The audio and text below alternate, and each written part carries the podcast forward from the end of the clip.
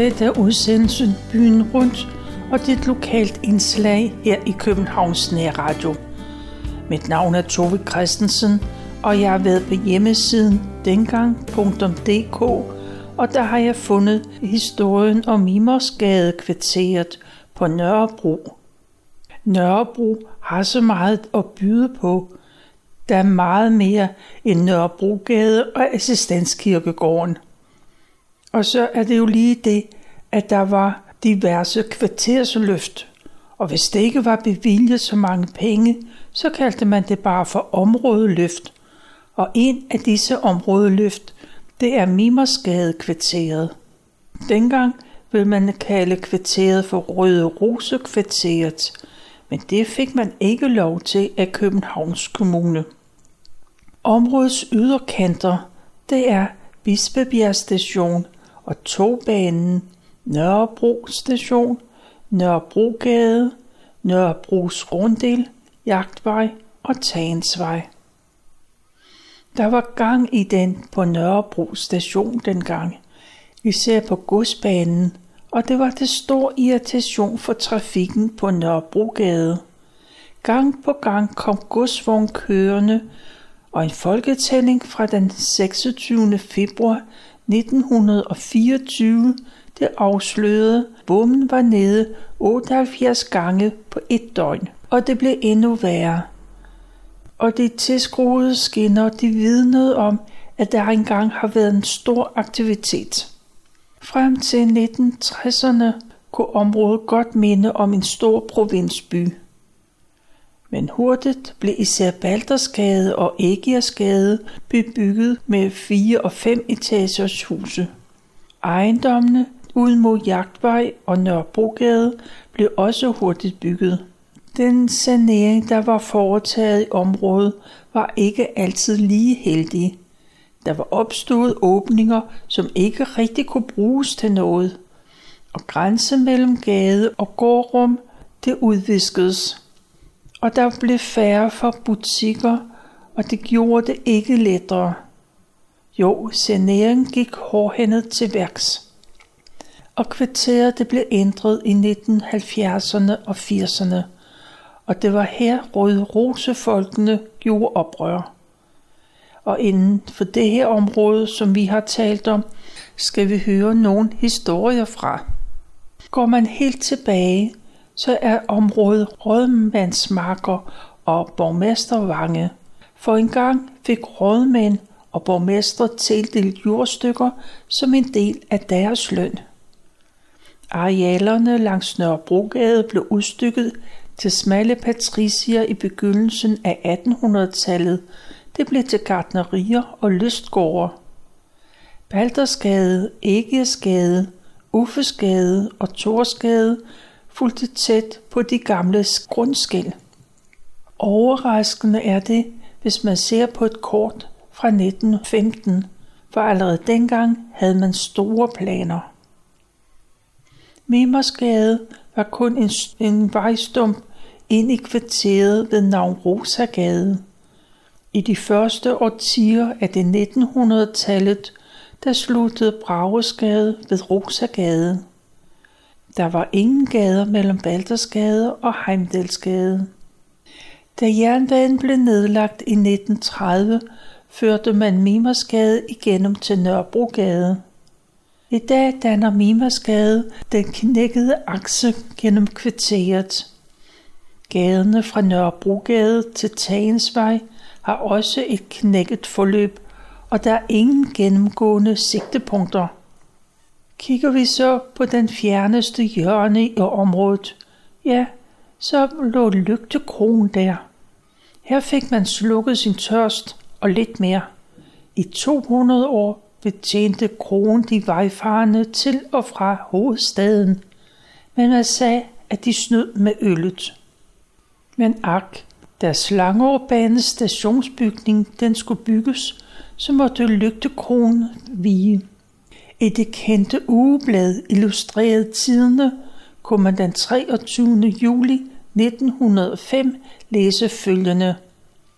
Den gamle lygtekro er ikke mere – den er som så meget andet i vores brutale tidsalder bukket under for den stadig voksende storstadskrav om plads og tilgængelige kommunikationer. Men sandheden, den var jo nok snarere, at kronen var udtjent og nedslidt.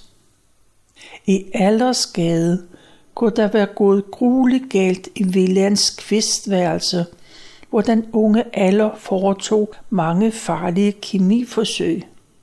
Han blev gift med nabodatteren, og hun havde også en stor andel i Nordens største bladeventyr.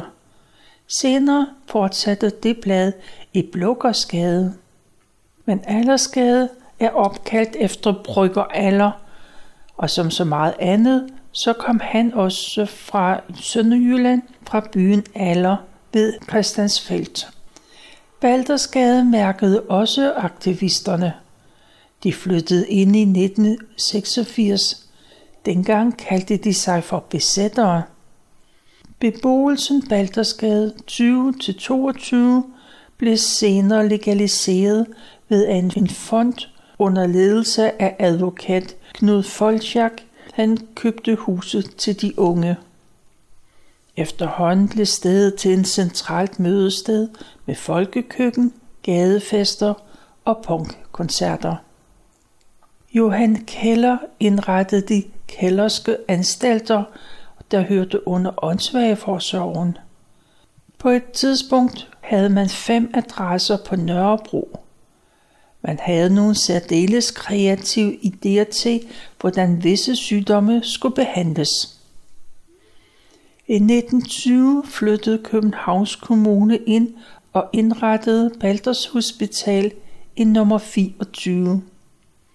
Det blev indrettet til hospital for fattige folk. Under krigen var der opsamlingssted for tyske flygtninge. Senere blev det til en filial af Rudolf Bergs Hospital. Deres speciale var behandling af kønssygdomme. Fra 1950 begyndte man også at modtage plejepatienter, som ventede på en plads i, i det gamle by. Og fra 1980 har det været socialcenter. Baldersgade blev navngivet omkring 1876 og fik navnet efter guden Balder, som var retfærdighedens gud og den smukkeste af alle aser. Balders død er en af de kendteste myter i dansk mytologi. I slutningen af 1800-tallet blev gaden kraftigt udbygget, og der kom luksusbyggeri med eget toilet og pigeværelse. I 1970'erne opstod udflytterbørnehaven Røde Rose 2. Det var en reaktion på dårlige pasningsmuligheder. I Baldersgade 10 lå skolebestyrer Rosendals lille friskole. Den flyttede ind i den nybyggede bygning i 1874. Lige ved siden af i nummer 8, der lå mineralvandsfabrikken Balderkilde. Den blev grundlagt i 1900 og lå i baghuset indtil 1935. Inde i gården der lå også engelsk forniklingsanstalt og forsølvningsanstalt. På hjørneejendommen ud til Nørrebrogade nummer 3 byggede jernvirksomheden Atlas en fabrik til produktion af kølemaskiner. Det var i 1899. Hvis de havde det huse i Baldersgade, så lavede de stort set kun køleanlæg til firmaer. Private, de ejede endnu ikke køleskabe. Derfor var der dengang mejerier i næsten hver anden gade på Nørrebro. De forsvandt dengang køleskabene blev værmands eje. Atlas flyttede til Lundtofte i 1950. Balders Plads blev anlagt omkring 1900, og det var samtidig med den omkringliggende bebyggelse. Og i 1982 blev pladsen saneret. Over for Kirke på Baldersgade nummer 26A ligger Manufakturhandlerforeningens stiftelse. Det var en stiftelse for ældre tekstilforhandlere og deres enker. Den slags stiftelser var der masser af rundt omkring på Nørrebro. Og Kingoskirken den blev opført i 1910 efter biskop Thomas Kingo. Det var tekstilfabrikant Holger Petersen, der skænkede en del af sin fabriksgrund til kirken. Men det var Christian Warming, som havde tegnet kirken. Han havde også tegnet Sionskirken på Østerbro. Og det er her, vi har en altertavle, der forestiller Jesus med et barn på armen på en baggrund bestående af Nørrebros huse og skorstene. Brødrene Henses skruebolde og møtrikfabrik holdt til i nummer 6-10, men det kan man ikke fornemme i dag. Og dog, i dag ligger der et fitnesscenter i den høje industribygning i nummer 6. I nabobygningen ligger bibliotek. Lige overfor, der ligger Nørrebrohallen. Den ældste del af bygningerne, det er fra 1896. Og i dag kan man sagtens fornemme, at der har været sporvognsremise. Remisen kraftigt udvidet, så den kunne rumme 200 sporvogne. Dagmarsgade er opkaldt efter dronning Dagmar. Hun levede fra 1185 til 1212. Hun var gift med Valdemar Seier den anden.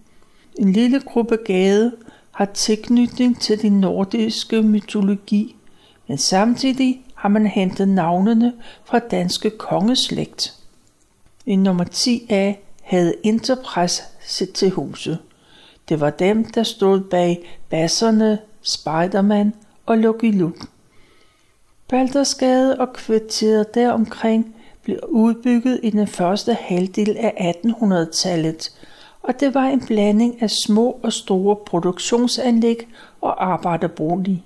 Gaden er opkaldt efter Harald Blåtand.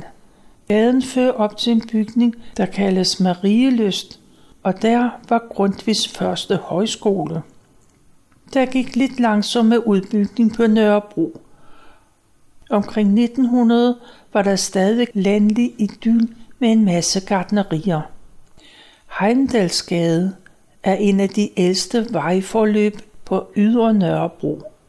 Heimdal, det var gudernes vagtmand og Odins søn i den nordiske mytologi. Heimdals bolig, den hed Himmelbjerg. Og der lå gården Petersville eller Petersminde. Midt i 1800-tallet var adressen nummer 2 på vej fra Lygtevejen til Rådmandsmarken. Gården lå der allerede før 1795, og så hed den som en Nissendal. Måske er det den samme gård, som optræder på et endnu ældre kort, hvor den hed Mester Jokumsgård. Og det var bødlen, og han boede langt uden for byens grænser. Han var det, man kaldte for uærlig. Måske er der rester af gårdens fundament, der kan anes i asfalten i baggården på Heimdalsgade nummer 2. Lidt længere ude, der lå gården Enigheden. Ikke at forveksle med mareriet af samme navn. Fra et kort fra sidst i 1800, der hed gaden stadigvæk Vej til Rådmandsmarken. Gården blev først navngivet i 1992 og den historie den går endnu længere tilbage. I En lille diskret bygning, der åbnede der i 1896 de såkaldte gummi- og luftringsfabrikker. Siden blev det til Schøning og Arve. I 1930'erne blev der opført en stor bygning i gaden. Firmaet blev landskendt, da unge i 1981 besatte bygningen. Det var en ret dramatisk situation, for det var første gang politiet brugte tåregas. I Handelsgade nummer 42, der startede det nyetablerede Ford Motor Company, en samlefabrik. Der blev Nordeuropas Forteer samlet og sendt videre. Bilerne kom i samlesæt i store kasser, og de kasser de blev brugt som kolonihavehuse. Allerede i 1924 var fabrikken for lille og flyttede til Sydhavnen. Den kendte chokoladefabrik Elisabeths Mine, den blev også kaldt for Heinz og Kongelig Hofchokoladefabrikken. De havde til huse i nummer 14 til 16. I gaden lå også Berlingske Bogtrykkeri og Engelsk-Dansk Viskitsfabrik og Dansk Fedt- og Palminfabrik. Derefter havde brødfabrikken Sulstad en stor fabrik frem til 1950'erne. En anden rugbrødsfabrik lå også i gaden, nemlig de forenede bagermesters rugbrødsfabrik. Omkring år 1900 var der en masse gardnerier, som havde grunde ned mod jernbanen.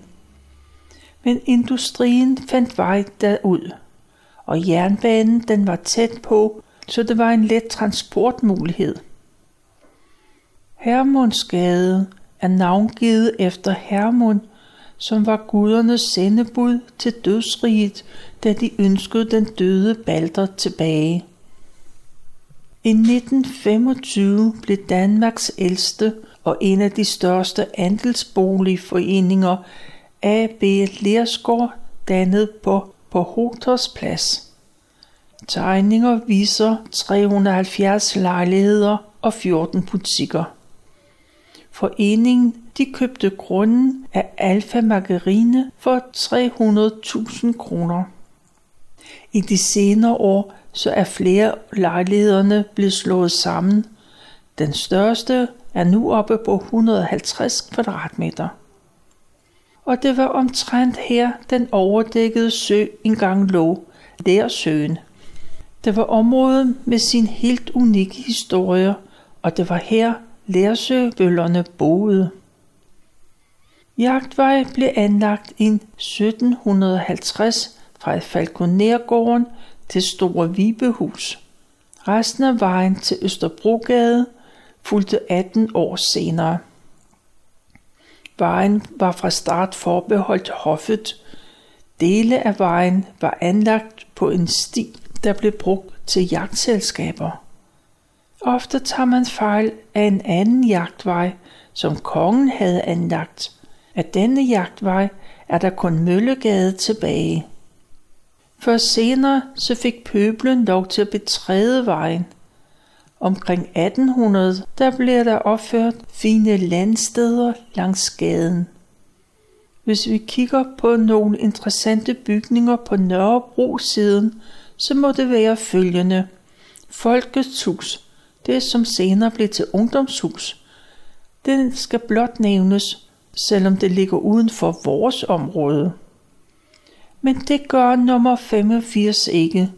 Her må Sigøjnerhallen have ligget. Før den tid var der Christian F. Kalers chokoladefabrik, og i nummer 5 lå Café Restaurant Jagtlyst. Og i nummer 115 lå Bænkes Sinneps og Eddikefabrik. Den flyttede i 1979. Måske skulle vi lige kigge på nummer 149. Der lå der fra 1872 andelsboliger i lave rækkehuse. De blev inden 1934 degraderet til husvildebarakker og så ud derefter. Naboen, det var en sandgrav. Men i øh, 28 begyndte man at bruge stedet til nyttehaver. Arbejderne har, arbejderne har præget Nørrebro, og det har de også gjort i Mimersgade. I begyndelsen af 1920'erne byggede AKB, Arbejdernes Kooperative Byggeforening, store karrierer omkring Mimersgade og Jagtvej og, to- og Torsgade. Kvarteret er opkaldt efter denne gade. Navnene er efter de nordiske guder og helte. Mimer er den jætte, der vogtede visdommens brønd, og Odin pansatte sit ene øje, så han fik lov til at drikke af brøndens vand. På et kort 1865 ses Mimersgade som en smal vej mellem markerne på Rådmandsmarken fra Lygten til Jagtvej.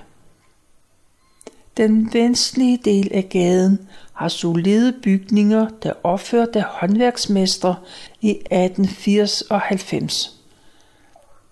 Den østlige del det blev først bygget omkring 1920.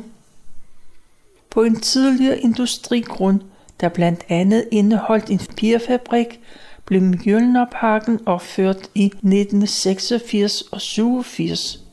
I dag er der 560 lejligheder. Der bor mere end 2.200 mennesker der.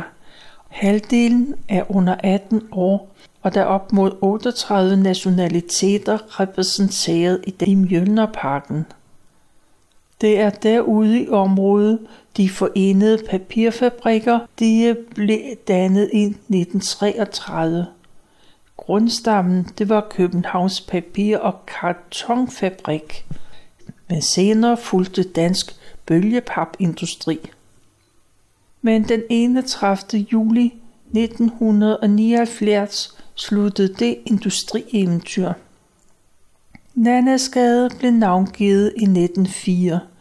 Dele af Holger Petersens tekstilfabrik kan ses i nummer 28, og en del af komplekset er fredet, blandt andet den flotte borgaktive mur mod Hamletsgade. I nummer 5 lå arbejdernes fællesbageri, eller måske bedre kendt som Rutuna. Arbejderne de skulle have billigt og sundt brød.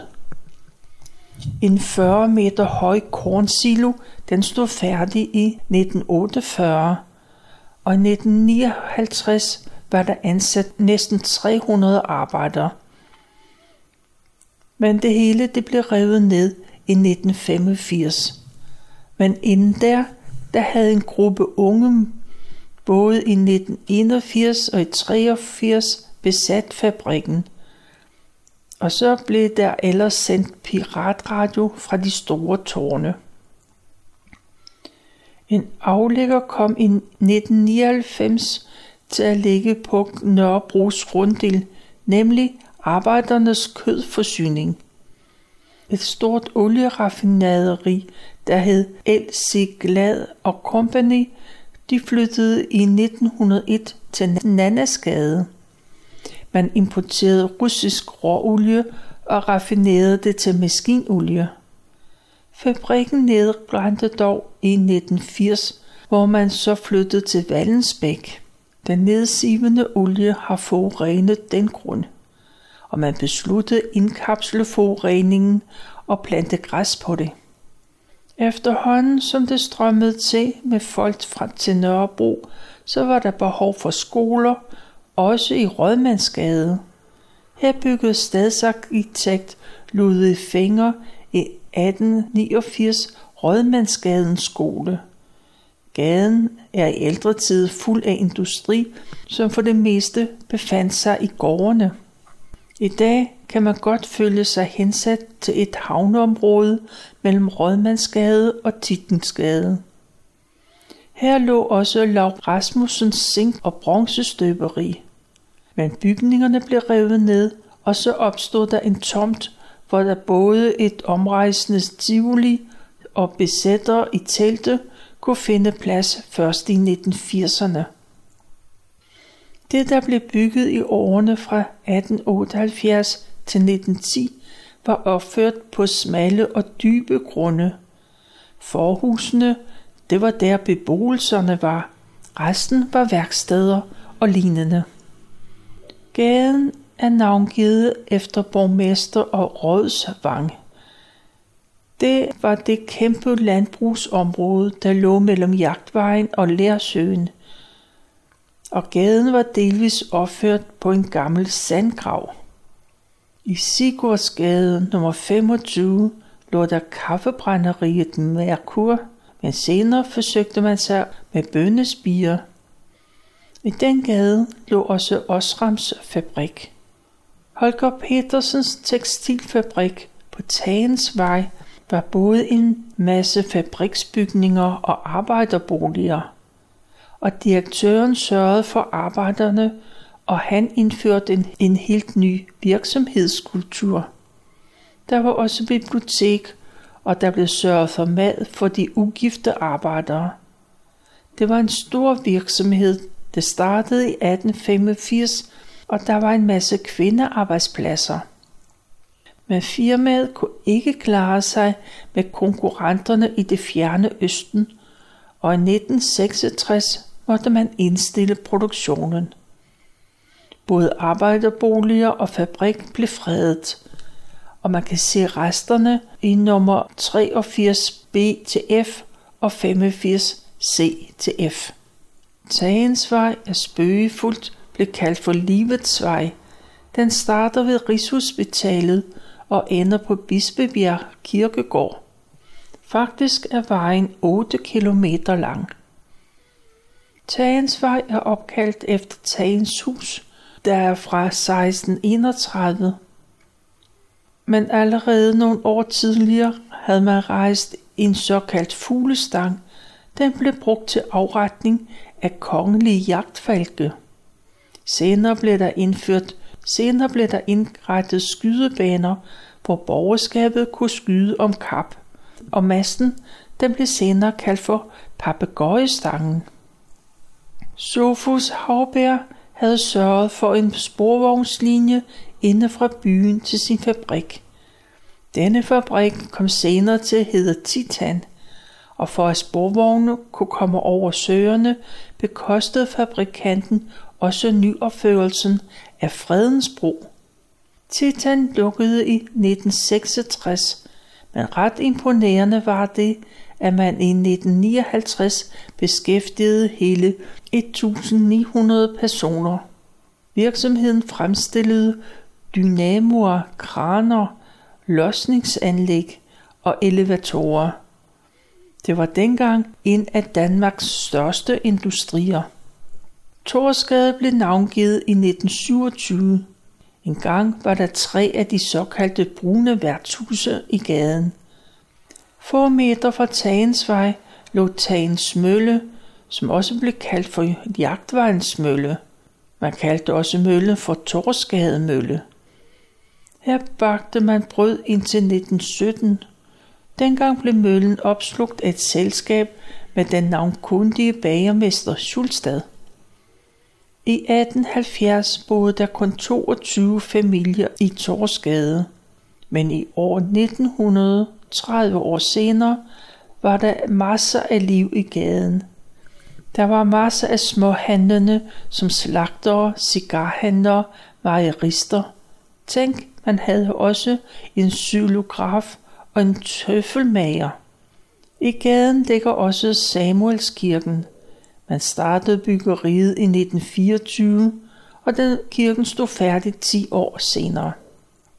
Værmundsgade er navngivet efter savnkongen Værmund, som var far til Uffe Hinsbage. Før 1928 hed gaden Myggensgade. Det var meningen, at området skulle udlægges til industri, men et resultat af en international konkurrence i 1909 så blev det afgjort, at det var Valby, der skulle være hovedstadens førende industriområde. Kigger man på nummer 40 A og B, så ser man en seks etagers fabriksbygning fra 1952. Laure Knudsens mekaniske etablissement fra 1922. Den enorme fabriksbygning havde dengang egen skadestue da den var i funktion som KL NES. Da virksomheden var på sit højeste beskæftigede den 4.000 mænd. I 1986 flyttede Laurits Knudsens hovedsæde til Ballerup. Det var en artikel om Mimersgadekvarteret, og den finder du på hjemmesiden dengang.dk.